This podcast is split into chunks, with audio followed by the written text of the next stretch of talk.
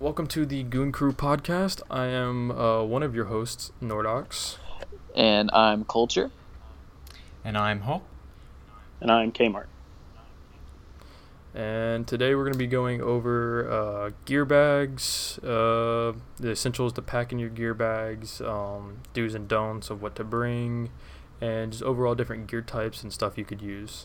So our first topic is going to be making your crew. So I think it's very important to have a, unless you're going to go alone, but have a specified crew to run with that, you know, you can trust to protect you, have your back, work with you, survive with. So. Yeah, I mean, you're not wrong. I know that in our personal Discord, we've all decided, you know, as a group, especially the guys in our state that me and you share, Nord, that that we all have a specific meeting point, and then we also have, once we meet, we have a place, undisclosed, of course, that we're all going to go to and operate out of slash survive out of. That's always the first key, like you said. Kind of set up a home base. Yeah, mm-hmm. Just kind of set up a home base and kind of run stuff out of there. Mm-hmm. Mm-hmm. Mm-hmm. Well, yes, I think that's actually very important because a lot of people are going to be in a situation where maybe they don't have friends or family members that are exactly politically aligned with them, or I'm just saying in general politically aligned with them, or maybe you just don't have very many friends. It's very important to network beforehand online, so maybe you get some people that are, you know, on the same page, and so when the day comes, whatever's happening, you're gonna have a bug out place, you know, sort of pre-selected and that you could go to. I think that's very important. Right. Yep. And then I mean, I guess the other thing that would come with that is being prepared with what you're going to bring when you're with the boys. For example, you know, most people use a 3-day bag, and I figured, you know, Kmart, what's in yours? Make sure you know how long it's going to be to travel, mm-hmm. and make sure your gear bag or like your bug out bag is that like designated time frame. That way you're not running a 3-day bag on a 6-day trip. That way you're not leeching off other people's supplies, or you don't have to, you know, I want to say, quote, starve yourself, because a 3-day bag can be stretched. Mm-hmm. But just make sure your bag is, you know, packed for your trip, and make sure, you know, you and your team or your group or your crew, you know, you have your designated vehicle, who's riding where. That way, like, you know, you're not working all this stuff out on the dot. You know, you go to the one place, you get the vehicle, everyone gets in their spot, you throw your gear in, you go, you know. And then along your route, you know, make sure you have other places, you know, you can stop at, or if you're going all the way through, like if you're taking a vehicle, like a vehicle that can have an auxiliary gas tank, or you have jerry cans, make sure you have like designated spots to stop. You know, do all your research about your vehicle and all that stuff, so that way you're not just, you know, playing it out on the road. You have it all set in stone. Yeah, right. Very, very true, especially for someone like me, for example, who rides a motorcycle. The way that I pack my bag, since I have a ruck with the steel frame and all that, so it still stays fairly thin. I try to pack as much stuff into the bag as possible, and then still have room to tie a jerry can to the back of the bike, since it is a smaller gas tank. Yeah, it's because I personally use I have a car, and I think on road trip wise, I get like on highway MPG, like with a full tank, I can get around 450, 500 miles. Mm. But I mean, the moment you start hitting, you know, city roads and stuff like that, yeah, you know, it's gonna go down significantly. So I mean, just make sure you have the best vehicle planned out, because like a motorcycle is not going to be prime time vehicle to use in a bug out situation. One, they're loud. Sure, you know, you can move through smaller spaces, but they're usually louder. But you're very exposed to the elements, exposed to people. Mm-hmm. Especially a lime green one like mine. It just screams, somebody take pot shots at me. Or yeah, in the case actually that, let's say you don't have a vehicle, or you have a vehicle but you don't have any gasoline, and you know, maybe it's very sudden, maybe well, extreme situation, let's say there's an EMP or the gas stations, you know, they can't deliver gasoline to you, or there's just none. A very good thing that you should keep in mind is that bicycles are much more efficient for traveling than running or walking. So if that's, I'm not saying it's necessarily a last case resort, but that's something that you definitely should keep in mind, you know. You don't need gasoline, you don't need electricity for a bicycle, and you could travel a lot longer, you know, depending on the terrain you're going to be traversing in. Yeah, the one thing I can contribute from that is I've bike packed the Colorado Trail on a fat tire bike, and the what you can do with a bike, like you will get, or sorry, you'll get tired a lot less faster.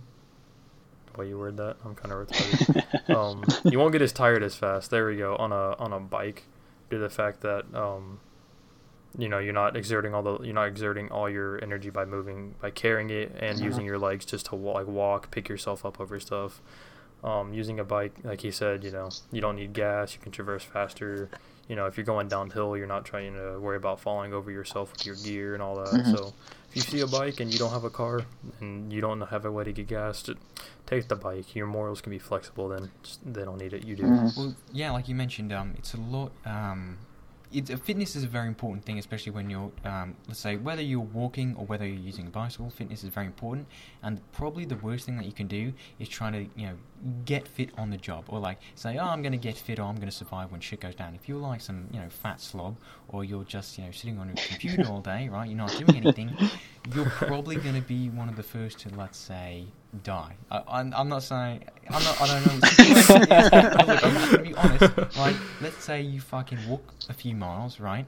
And let's say you get really tired. The next day your legs are sore. What happens if you need to travel a few more miles, or you need to do some, there's combat, maybe you need to travel to a new area, you know, whatever it is, you can be under a lot of physical strain. And if you're not fit, you're fucked. I think that's that should be a phrase. If you're not fit, you're fucked. That's what I should say.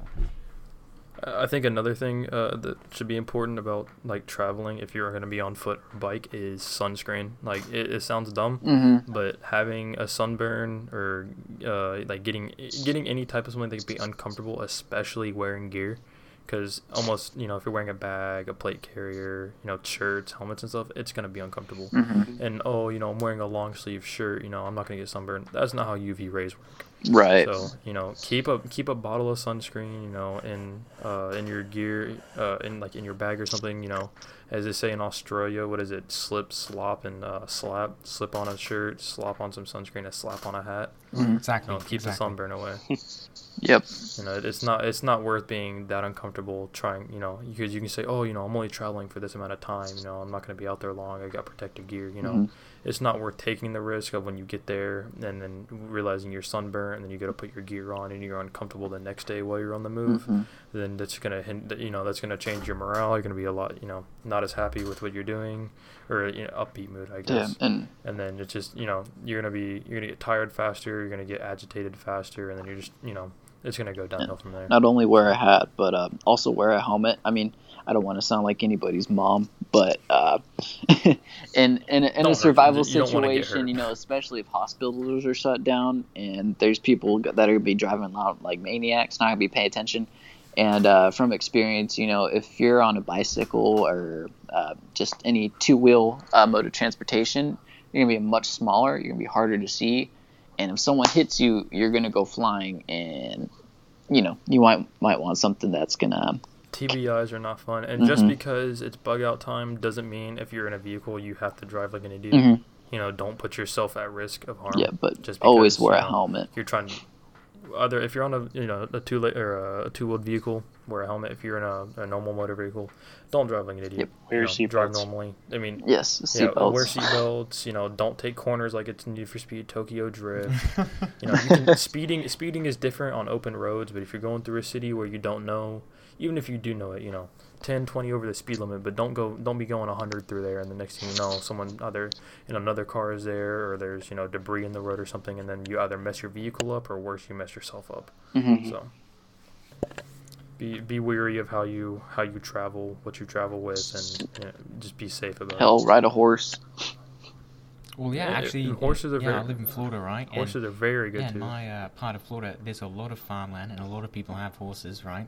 But you sort of have to remember that you actually have to keep feed for them, right? So that's just going to be extra food, extra weight. So a bicycle, right, if you don't have a car, or there's no gasoline, bicycle's probably, the next greatest step you could take.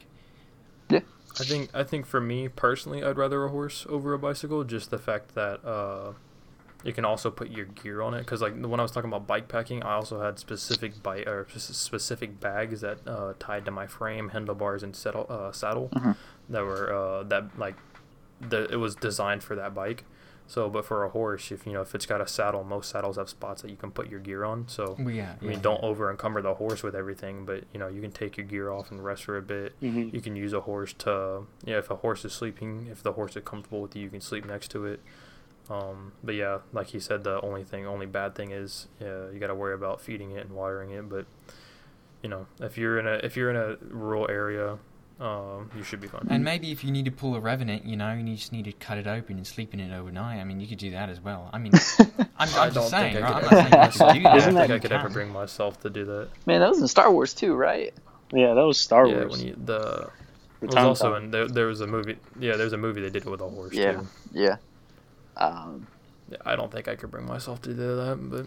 Look, if you're cold, right, and you're going to get hypothermia and you're going to die, I mean... Look, it's free meat. I mean, if it's life or death, but, I travel with a negative degree. Like sleeping bag? Sleeping bag.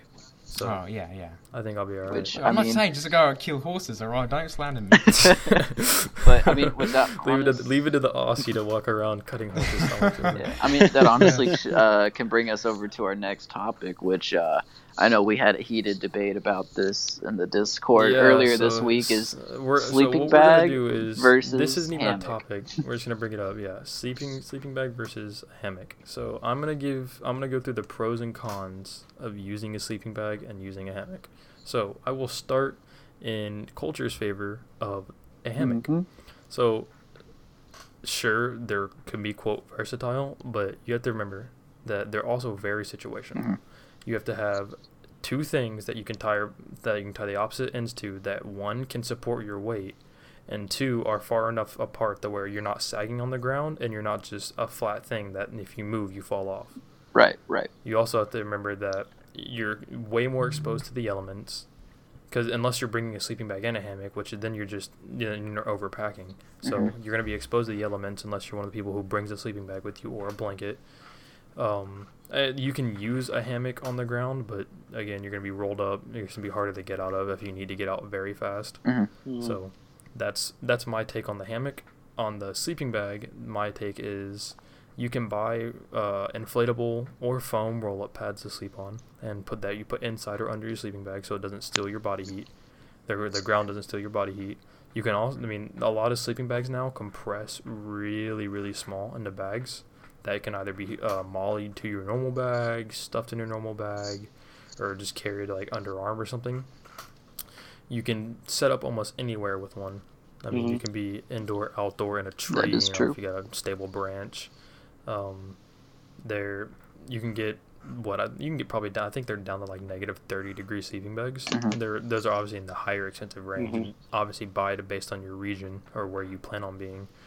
But my personal thing is going to be sleeping bags due to the versatility of them, and they're not as situational as a hammock, because I can, if I get tired somewhere, I pull off, I pop my hammock out, or I pop my sleeping bag out, put a sleeping pad in, and then I set up camp there. I don't have to worry about finding a tree. I don't have to worry about finding two posts, and I'm definitely not going to carry the poles you can buy, because those things, they're going to be a bitch to lug around and then to dig up, put in the ground, and then pull out, and then pack up, and then get your gear dirty from the dirt on them and all that. So that's my take on sleeping bag versus hammocks. I do know that on the hammock that I bought, it actually has like grappling hooks. So not only sometimes some of them will have like carabiners that you can wrap around trees, but some of them also have hooks where you can even do it in an urban environment, like say on the roof of a building. You can just set it up in a corner and then throw your grappling hooks on either side and you're good to go. So, I mean, they're not as situational as, in my opinion, as one would think. I mean, if you're out in, like, Arizona where there's no trees, then, yeah, you know, hammock isn't going to be your move unless you want to wrap up in a cactus, which, that's a no. But I know specifically for our plan, you know, since we'll say we're all pretty much in the deep south, there's lots of trees. There's lots of trees in the deep south. Yeah. So, I mean... And plus, I would also reckon, if you're trying to do survival or boogaloo, whatever you want to call it, you're gonna want to stick to the trees, like a Vietnamese farmer. And you personally want to stick to the trees, especially if you're wearing like multicam, all that, blend in a little better. That's why I made sure mine was camo, of course. So that's my take on it. And plus, I mean, like you said, a sleeping bag is always going to be superior for, you know, reliability. You can just throw it on the ground anywhere, and you're basically good to go. But I'm a little fancy. If you are on the fence between them, just go for the sleeping bag. It's easier. Sleeping bag's much better. If you specifically want the hammock, and you know you have the specific one that you can use where you're at, get it.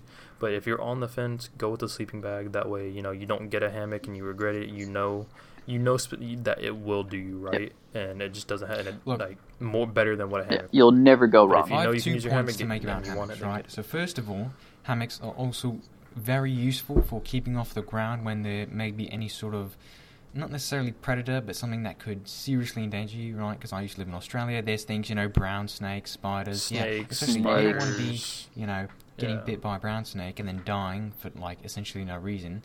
But at the same time, I don't want to be that one dude that somehow strangles himself and dies from a hammock during the boogaloo, right? You've been waiting for this your entire life. You go to sleep one night, boom, you're dead. You know, so I'd have to agree I'm going with the sleeping bag, even if there is brown snakes. Also... Save yourself the trouble and get a 1 or 2 person camping tent for that reason, you know, just so you have like protection from some elements, obviously not a bear or anything, but protection from snakes and, you know, small and spiders and bugs and stuff.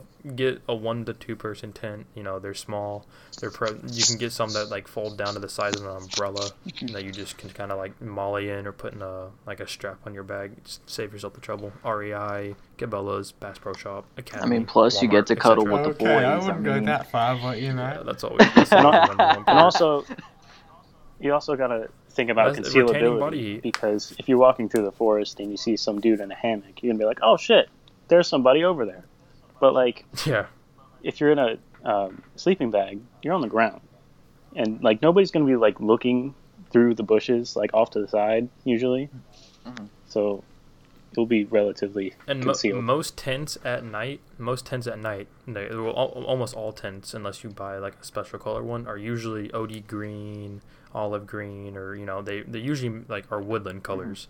Hammocks, I mean, you can buy black ones, but most of the hammocks you buy are white, blue, red, tie-dye. Yeah, I made sure to get like a multi-cam style.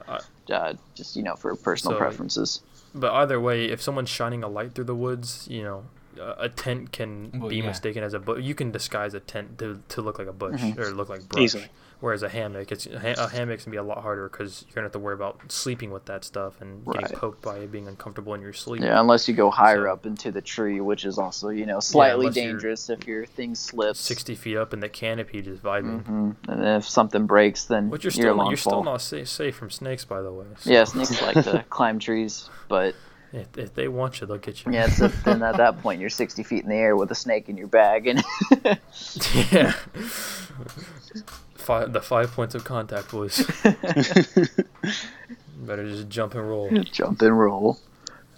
But also, I think this is a good time to shamelessly plug our Goon ship patches that we are selling. We are running pre-order deals of $10 for one patch, $15 for two, and $20 for three patches. There will be, or I'll put an on-screen picture of what the patches are, and the link to contact me to buy them, and the link to our Discord in the bio. Of course, join the Discord. You know. Yeah, join the Discord. It's a good community. There are so many people here that can help you out with almost any question you have, including us. You know, we have firearm experts. We have prior service military members. that can they can help you out with almost anything you need help with. We have a MVG expert. We have a range officer. We have everything in here. So yeah, and we're also split. Don't be shy. Join, ask questions. There's different channels with different topics, so you shouldn't be too confused about where to go. Yep. And we even have different channels set up for different regions in the United States. So you'll never be alone, no matter where you're from. There'll always be someone within your group, whether you're out in California or in the Deep South. There's somebody for you. We got people all over. We're at 100 and something members and growing, I believe. So, don't like I said, join the family. Come join us. Have fun. Mm-hmm. You'll get updates on the podcast. Get to meet new members. Like he said, find people near you, and just build friendships. You might even get to be in the podcast one day. Yeah, we bring in new hosts and special guests all the time. So, I think so. Next, we have planning. So planning your trip, route, and place, which we kind of went over when we were talking about bugging out in general with your crew, but I'll go more in depth about it. So, planning. So we'll go with planning your trip first. So, picking who you're gonna bring with you, where you're gonna be, where you're gonna wind up, how you're gonna get there, what vehicle you're using, who's gonna be riding in what vehicle. If it's people need to use weapons, who's gonna have their weapon out. Etc. Stuff like that. Your route, how you're gonna specifically get there. If you're taking highways, back roads, dirt roads, if you're gonna be in the mountains, how you're gonna travel on foot, where you're gonna stop to refuel, get food, piss breaks, stuff like that. Like have those spots mapped out first. That way you're not just like running off time. Letting time do the work. You have it specifically set. If someone misses, if someone doesn't have to pee at the pee spot, they're holding it to the next time. Or there's a bottle in the vehicle. So it cuts down time. It cuts down risk factors. All that stuff. And of course, what you're going to use for your navigation as well. Most people, we're all rocking iPhones or Androids these days, but if phone lines get cut or the internet just completely conks out and you have to go from, say, central Texas up to north Texas, there's no way you're going to know where to go.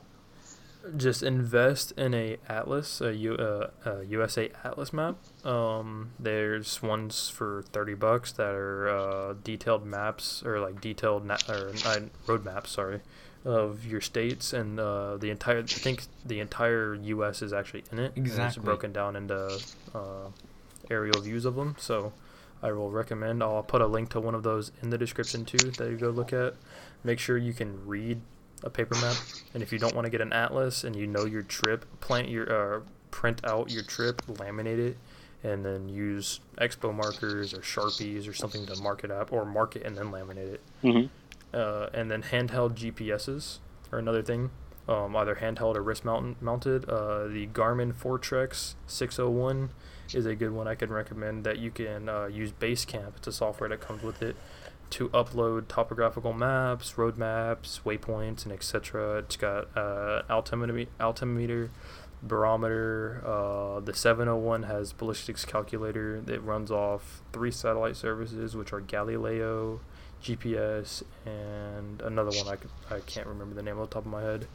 That's for wrist mounted. I'll put a link to those two in the description. And handheld is the eTrex 30x, 20x, and 10x, which are also, you can also preload maps onto them. LCD displays on most of them, unlike the Foretrex where it's not LCD, it's just backlight. So make sure you can navigate a map and have a GPS on standby so that way you can. Well, yeah, here's the thing, right? Maps if it's, in general, for planning, you should take Murphy's Law into effect. Everything that can go wrong will go wrong, right? Maybe you shouldn't take it to an extreme, but don't give everything the benefit of the doubt when you're making a sort of plan, right?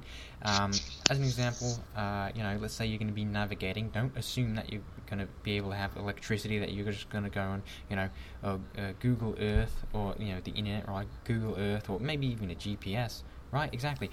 Look, here's the thing. People thousands and thousands of years ago, right, like goat herders in the middle of the Sahara could travel for hundreds or thousands of miles with great preciseness, I think would be the word, with great accuracy. Yeah, just thousands of miles just using the stars.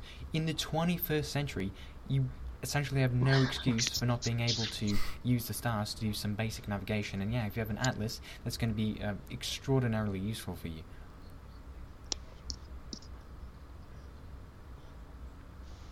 Use the rule. I'd rather need it, I'd rather have it and not need it than need it and not have it. Yep. So right. I'd rather have level 4 plates and not need them than need them and not have them. Yep. Live by the fact that if you might not need it, but you're gonna be glad if you do. Yep. Mm-hmm. So that's definitely for GPSs and laminated maps. Like those are two of the basic essentials I would say have in your gear bag, undoubtedly. Yep. And then Kmart, got anything to say? Not yet. And I figured the next thing that you had brought up is choosing your crew, and I know for us, like we said in the Discord, we have everything kind of split up into regions, and of course we make sure when you do join, we always try to figure out what state you're from and make that a prefix. Yeah, if you join and you get a question of what state you're from, don't be alarmed. We're just trying to figure out, because everyone is identified. They have the abbreviation of their state as the first two characters in their name. Mm-hmm. That way it's all organized so people, members can find other people in their state. Right, and of course, make sure you trust who you're with. Don't join a group just because you're lonely and you're afraid that you're going to get clapped in the first 3 days because you're by yourself. Yeah. In some cases, I'd much rather be by myself than with someone I wouldn't trust. Definitely, someone that you know. But do your best to build trust. Mm-hmm. Of course, you can't just be hostile. I'm not going to join this group because I'm not going to be able to trust them. Join them and then earn their trust and let them earn yours. You can always leave the group. It's. Oh yeah, exactly. Always, then decide switch. Them and take their stuff. Well, that's not very trustworthy.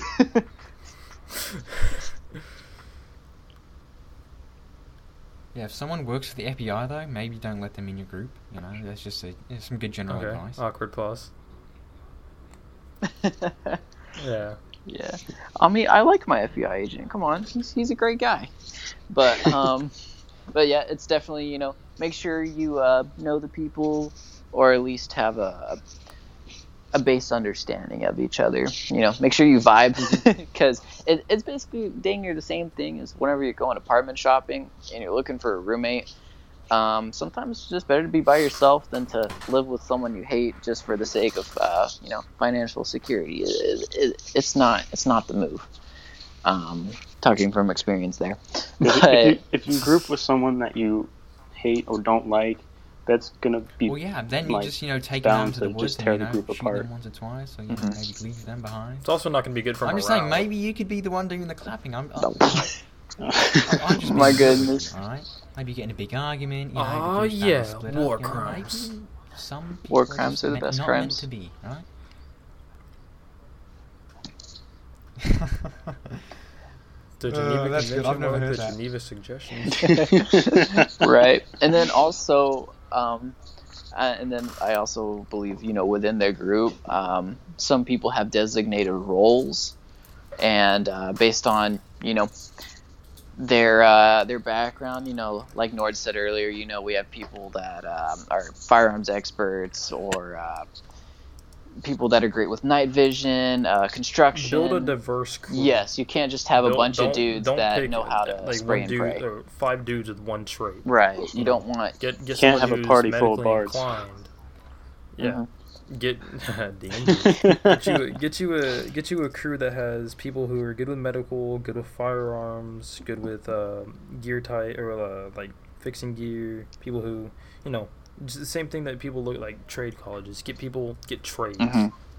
Stuff that will help you out, instead of having, a group of 5 dudes who are good with firearms but can't, do medical to save their buddies' lives. And can't, sustain themselves without having to, just raid everything. Someone who's good with plants, like a low-class botanist, I guess. Mm-hmm. Or even how a farmer or rancher would do. Yeah. In my case. Or even just a gardener. Mm-hmm. Yeah, even a gardener will work, and then people who can build, not necessarily contractors, but people who are handymen, good with a hammer and a nail, yeah, and then or a carpenter will even work, because they still have they know the basic ins and outs. Yeah, and then having the supplies based on that trade. Because your botanist isn't going to be he's not going to be worth anything if he doesn't have any sort of seeds or anything like that he could use to actually grow. Just like your handyman wouldn't be worth anything if he doesn't have a hammer and nails. Different because you can just go cut down some trees. Yeah, and, buttstock as a hammer. But... Yeah, you're not wrong. You're not wrong. But it's still the premise of it. I mean, what's your medic guy gonna do if he doesn't have medic supplies? You can only just use a tourniquet for so long before infection sets in or something like that. Or hell, if you don't have anything to splint a broken leg with, granted there's trees, but still. Do yourself a favor and learn the basics of medical stuff. Treating a wound, treating shock, splinting, a broken ankle, stuff like that. Learn the basics, how to give an IV, all that stuff, just to help. Just that way, in case you do end up having a medic, the entire toll's not on him, and that if the entire group knows, you'll be able to help yourself, in a situation where he can't get to you, if y'all are pinned down. Or if he gets wasted. I want to make a quick point about that. And do your best to learn from these people. Do your best to learn from the people who don't have their trait. Learn from them.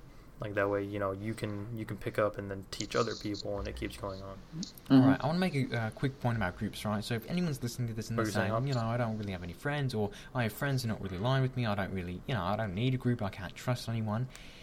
If you're one of those people, you have to understand that when shit goes down, right? First of all, I'm sure everyone understands this, but you really need to truly appreciate that, the police aren't going to come for you, there's not going to be any ambulances, and essentially you're going to have, for the most part, anarchy, right? And anytime there's anarchy, there's a power vacuum, and then groups are going to, form, and those who are weak, will perish, and those who are strong will, they're going to survive, and they're going to thrive, right? And so when this happens, if you're not in a group, you're not going to have strength, right? So strength in numbers is something you really do need to understand. I'm not saying you should associate with a group that you're not really going to be aligned with, or that can prove to be a liability for the future. But strength will come in numbers, and unless you're like Navy SEAL or like Ranger, you're not really going to be able to take on any collectives that come at you. Maybe they're just some gang or some prowlers, right? If they actually want to kill you and you're just one dude, you're probably screwed.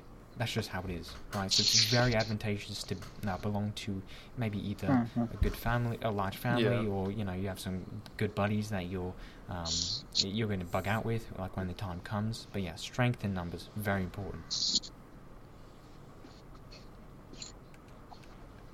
Mm-hmm.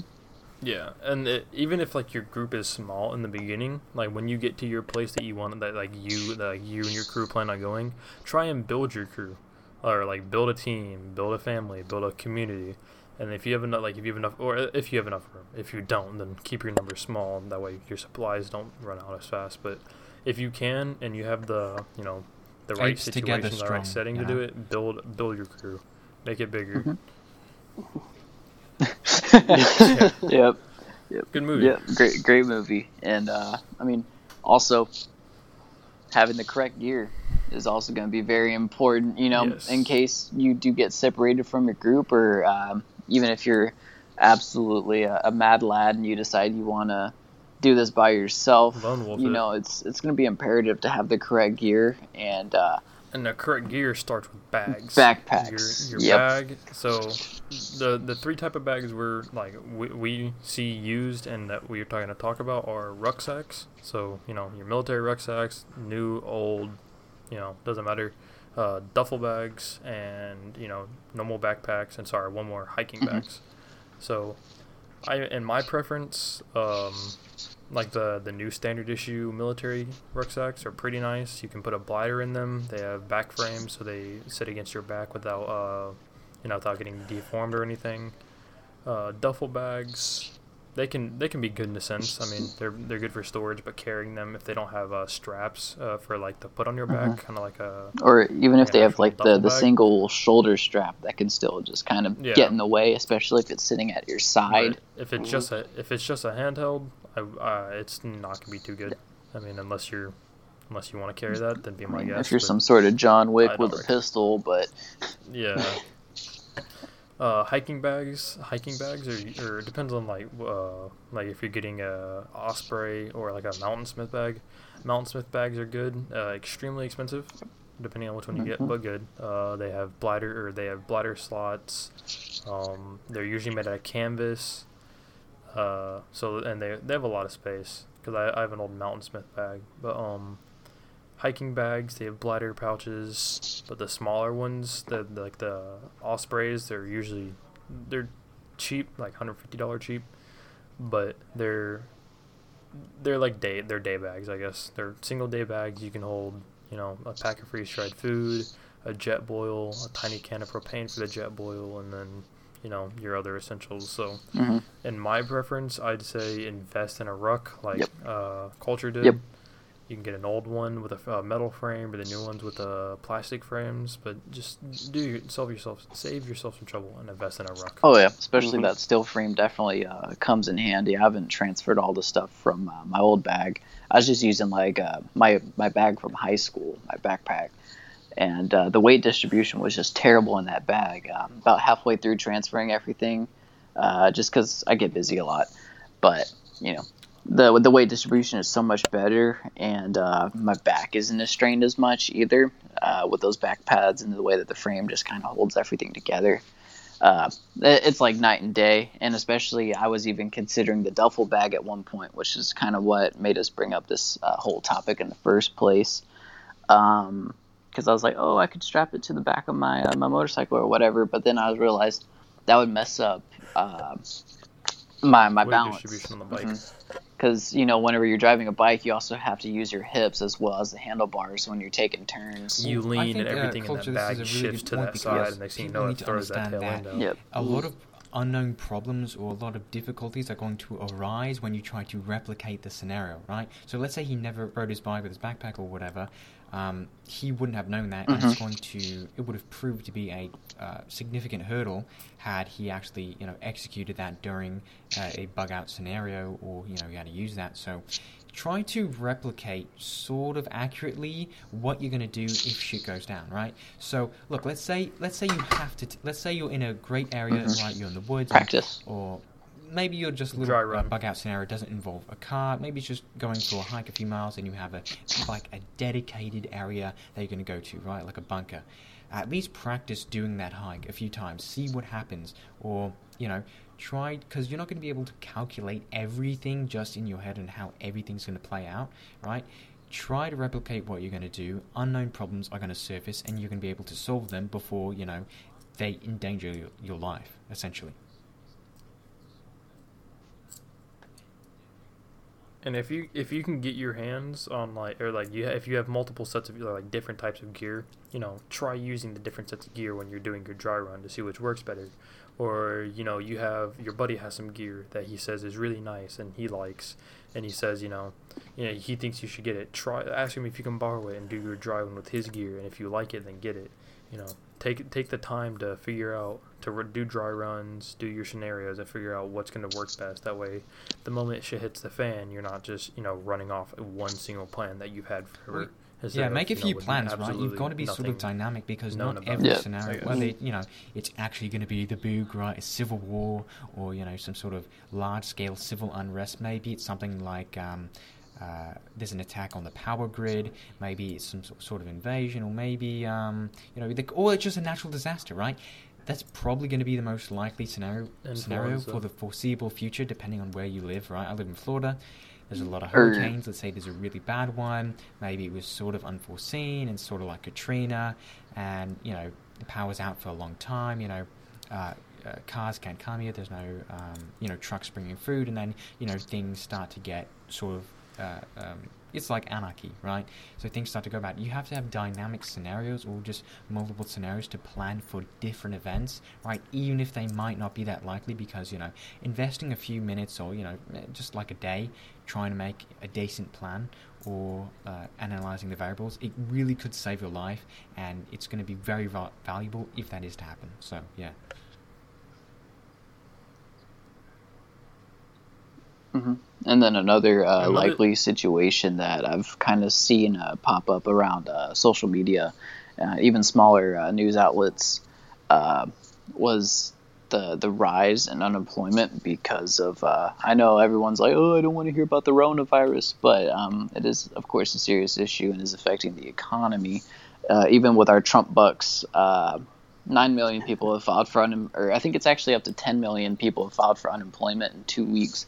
We're almost hitting Great Depression levels of record unemployment, and who knows, you know, if they're just going to be like, ha, ha, ha, money machine go burr, then, you know, inflation's just going to go, is going to go right on up. So that's another thing that I'm concerned about. Another thing to think about dry running is, you know, if say you have this plan and then, you know, you don't touch, you know, your path there for 3 years, and it's a hiking trail, and next thing you know, you get there and the trail's not there, or, you know, there's something completely new, like a housing development got built, you know, in the way of where you're going, or the trail's blocked off, fallen trees, you know, etc. Like, any problem can arise to block your path. So it's good if you dry run it and have multiple ways there that, you know, that you can get to, instead of just one main one that if you get blocked off, or like, you know, so say it's on the top of you in Colorado, for example, you drive up the mountain and then you hit trails. Well, what happens if the road to the top of the mountain is blocked off? You know, have a hiking trail planned out to get to the top by hiking, instead of, you know, if you're hiking blind, you walk up on a rock face that you don't have belaying gear for. You walk to a canyon, etc. Just make sure you have it planned out and you know what you know where you need to go. Mm-hmm. Mm-hmm. Yep. And then also, you know, knowing what's in your bag and how long it's going to be good for. I know we mentioned that earlier. Whether most common is a 3-day bag, but of course, you know, if you have a larger bag, you could even stretch out to 7 days. With a larger bag. So, I mean, if we could do a breakdown of maybe what's in our personal bags, just so some people can get the gist, probably. Well, that's kind of what we have on next is essentials. Mm-hmm. So, essentials, well, I'm not going to go into like what to pack for a 3-day or a 7-day or a 1-day. I'm just going to go into like the bare bones essentials of what you should need or what you should bring. So, I'll list a few and I'll let everybody else list them. Mm-hmm.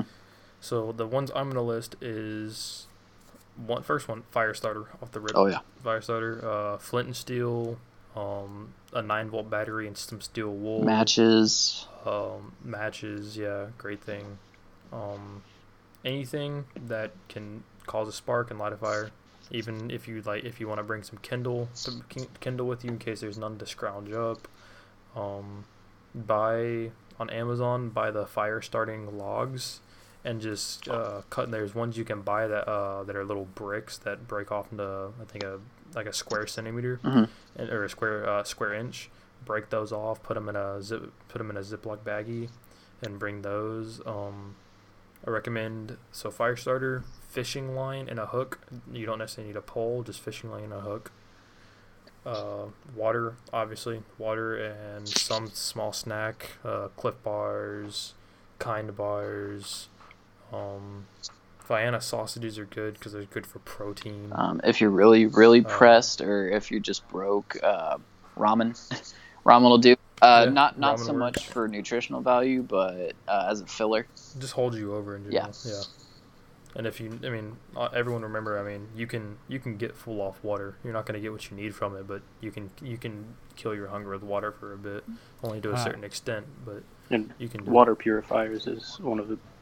Yes. Big thing too, mm-hmm. And definitely for camelbacks, you can actually buy a hookup that strung. It's a camel pack platter that you put a water purifier to, you connect it to the, what would be the line for the mouthpiece, and then you connect it to the other bladder, and then you just hang one at a high place, but the other at the low place, and it'll filter your water out for you.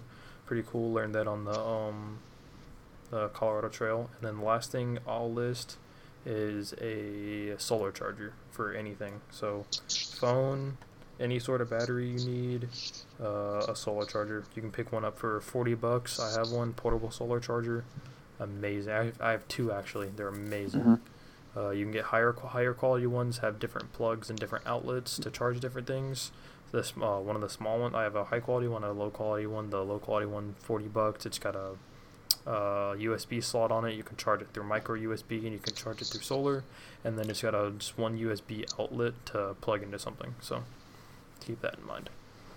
Hey, Kmart Whittles, what would you personally put in your bag for something general? Just a couple of things that you call essential. Paracord for sure. Mm-hmm. Oh, yeah, amazing. And any kind of tarp, because you can make it easy, like lean-to, or just like put it on the ground so you don't get wet if it's raining or something. Yeah. Good call. I personally, would go with, depending on what you're running, definitely ammunition for whatever gun. I think firearms and ammo I think those are essential. Kind of given. Yeah, but some people aren't totally sure, like, how much ammo should I bring? I recommend bring enough. Usually 1,000. 1,000 rounds is considered like a fairly good amount. All right then. Okay, at least 300. But for me, if it's a smaller caliber weapon, like a 9mm, where you can carry 1,000, like 22, maybe. Oh yeah. Because those are really small, and you can like fit tens of thousands in like a bag. Oh yeah. But, like if you're talking about like 5.56, in my bag, 7.62, like. Yeah. I'm talking small caliber. The smaller the caliber, the more you can carry. But for sure, at least 300. Possibly, yeah. At least. Oh, okay. Hold on. It's saying that. Oh, that's okay. Yeah. So it's saying about 5,000 rounds of 22. 22s weighs 25 pounds. Jesus. So. Yeah, you can carry a bunch, and I guess. Another thing, definitely a knife, an axe, something that you can cut / saw with. Even a trench shovel would do in a pinch, because some of those, they can fold up. You can throw them in your bag, or you can even just, lash them to the side or under it. And a lot of them come with saw edges on it. Okay, so 1,000 rounds of 22 only weighs 7.9 pounds. Okay, because 100 cartridges weighs 0.79 pounds. Yeah, like for me personally, I carry 500 in my backpack, and then I carry 350 or so in my chest rig. No, it's not bad. Yeah, so in case I do lose my backpack, I'm not like completely out of ammo. But then again, of course, knife would go good with that. And another thing with bags is like layering. So like if like you're sleeping at night and then somebody comes up and you gotta go, you're gonna want your like firefight stuff like on you, like in a vest or something, and you're not gonna be too worried about your bag until it's over. So. You don't want all the stuff that you need to fight. Yeah, you don't want to carry all your fighting stuff in your bag, where you're gonna have to carry your bag around. Sometimes you're gonna have to be, a little bit lighter. You're not gonna have to carry all your supplies, but just the stuff that can go on your chest rig or plate carrier, or hell, if you're really strapped, even in your pockets. Invest in. Cry, 511, anything, cargo pants. Cargo pants, dude. Invest in something with multiple pockets. It'll help you out a bit. Mm-hmm. Yeah, pockets are your friend. So, I'd ask Hop what he has to say, but he is actually deafened right now. So rest in peace to our Australian. Cooking. So, for cooking, Don't pull a culture, put a frying pan in your It's a bag. Small frying pan. Please. It's like an egg pan. Don't even. It is like one of those ones that you can put a single egg. Get a Jetboil and a fuel stove. It's budget. A Jetboil for now. A Jetboil is $60. A Jetboil is $60, and you get and then a can of propane is I think $5. It can boil your Depends water. On the size. A tiny can of propane. Well, the ones for Jetboils are $5. Yeah. You can get, and then you can boil your water. And then if you're using the freeze dried food you can buy from like camping stores, it's got you can put the exact amount of water in there, boil it up. It tells you when it's hot. Like it's got an indicator on the side, and then you can pour it into your bag. You can make coffee, boil your water, make soup, make your food, and then a field stove just in case, you get meat, like you kill an animal and you get meat. A field stove can be used for the same thing. You use the same propane tank and the same ignition system, and then you just let it heat up over a fire, over your propane or anything, and then there you go. Yeah. Two things that can make your food and aren't a frying pan like Culture was bringing. Yeah, luxurious. Mine was more kind of budget for the time being. It's more of a placeholder than anything. I wouldn't call it luxurious after using on the Colorado Trail, I realized how nice it is and how compact it is. Yeah. Well, for a bit to bring them, yeah, you can't pick them up at Walmart, but on the go. But I mean, if you have them in advance, I mean, they're good to use for the beginning until you get yourself set up. Like on the move, they're amazing. And hell, you can even cook with a rock if you have to. It's been done. You get like a piece of slate out of a riverbed, and you heat up one side, and then the other side will get nice and hot, and it'll be flat, just like a stovetop, and you can throw whatever you want on there. I don't know. All I know is my kit. And what I recommend is a Jetboil and a field stove. Two, they're small things. Your propane tank and your propane holder fits inside of your Jetboil, and you can put that in the side pouch of a bag. And a field stove is, all right. So I think something put your index and your thumb finger completely. Both indexes. All right, something I think would be essential would be one hand sanitizer or some sort of rubbing alcohol. Something that you can use for, let's say, cleaning things. You missed the question. Sanitation, right? Because if you're touching a bunch of different things, and maybe you have to touch a wound. I mean, this might be included in your first aid kit. But even if you're just, you have to go on like a really long hike, right? You want to be clean before you start like eating something, right? So I think that's one, hand sanitizer, any sort of Cut Your Losses said, what happened to my accent? No, I can do an American accent, and it's sort of easier to do than an Australian one. Yeah, look, wait. If you want me to do my Australian accent, right, I'll do that. Because, I don't know, it's sort of like unconscious thing. I don't even think about doing it. It's just that simple. Anyways, something for sanitation. I was gonna comment. I was like, oh shit! It's like, what do you? If you're sweating, you're just completely dirty. Maybe you get a little bit of water, right? Maybe you'll buy some river or lake. You could at least clean off a little bit, right? I think that's gonna be very important. I'm not sure if someone mentioned it, but a very large knife or something like a machete, depending on, because having a sharp object, right? That's like the first step to like developing a civilization or actually surviving, right? Having a sharp, sturdy tool, a lot better than stone or anything you're gonna make, right? So any. Mm-hmm.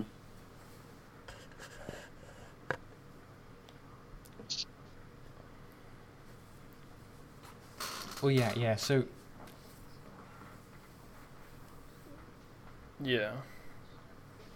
I was going to label weapons and stuff like that, essentials, or givens. Another given thing is medical supplies, so an IVAC is probably going to be a given to bring. Yeah, God, to, all IVAC, that good if stuff. If y'all don't know, individual first aid kit. And to add on to Hop's hygiene stuff, you would probably want at least one or two like extra sets of clothes and underwear and stuff. Mm-hmm. Especially socks. My God. Don't get your feet wet. Trench foot will kill you. Mm-hmm. Underwear, deodorant.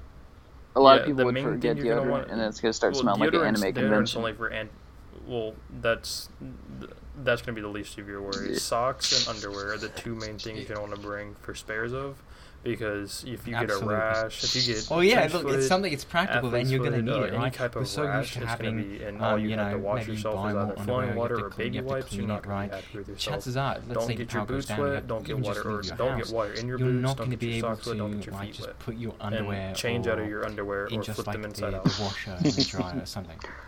Well, yeah. I mean, unless you're... That's sort of included in my soap thing, where, okay, maybe you get to a river or, like, a lake, and then you could clean your stuff then. But, yeah, having a little bit of maybe some extra socks or some extra underwear, which is going to... it's not really going to weigh that much. It's not going to take up that much space. Washer and dryer. It's going to be really helpful.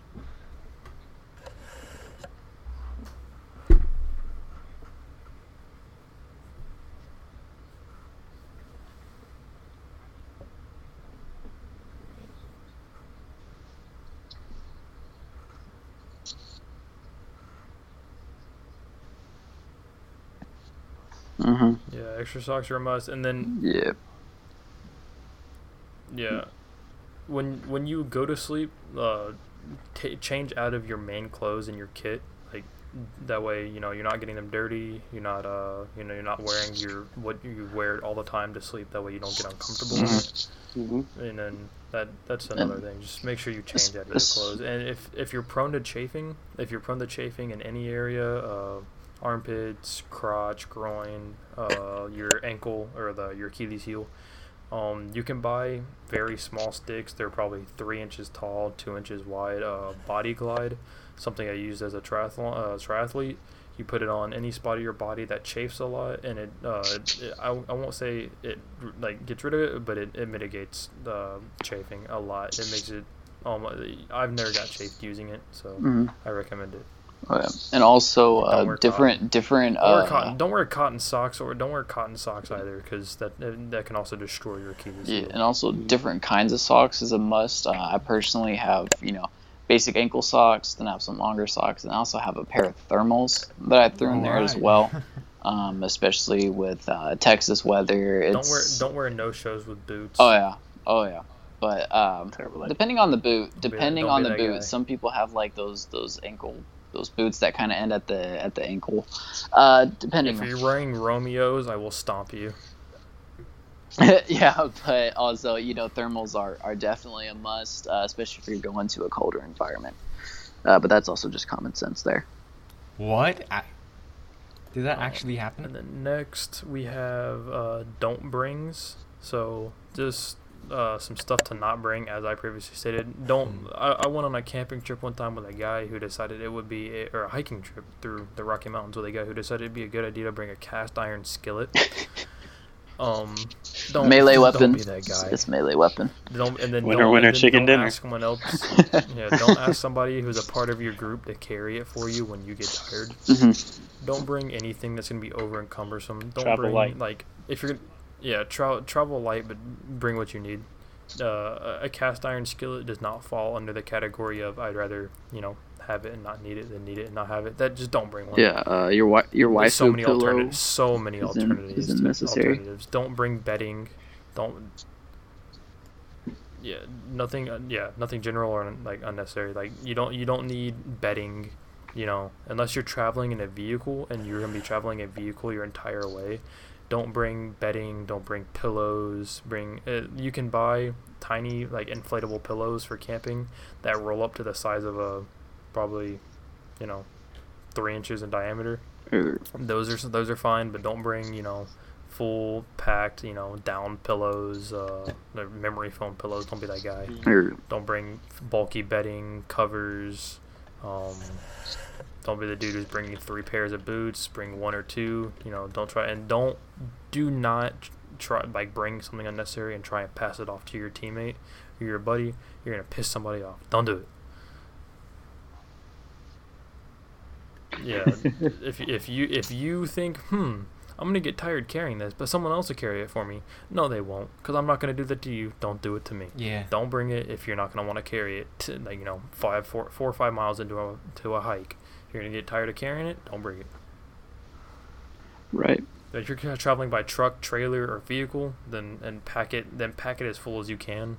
if you're traveling only by vehicle. If you're going point A to point B without walking, sure, pack your vehicle up. Yep. All right, that was good. And also, you know, for a pillow, if you're really in a pinch, you can take a spare shirt and throw your socks and such in there, and kind of fold it up, and that'll make do. Another little packing tip. I'll see if I can find the video of it. So if you take your if you take your shirt and your underwear and put your socks laid out in the middle of it, roll your shirt up with the underwear inside, and then fold the edge of the socks over it. It'll look kind of like, I guess, a cylindrical thing. It'll be, you know, your shirt, your underwear, and your socks all in one thing, and it's incredibly easy to pack. And they kind of fit side by side or on, like, laying down. I'll see if I can find a picture, or I'll make a video myself of it. Isn't that how the Marines pack their stuff? I think that's where it might be from. Mm-hmm. I don't exactly remember where I saw it, but yeah, I think that's how they do it. That is, so looking at it now, that is everything for today, boys.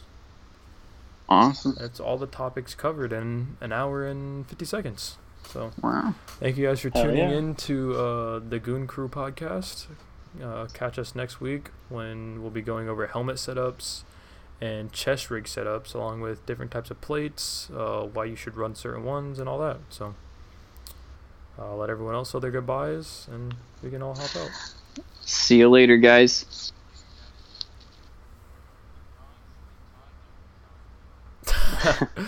All right.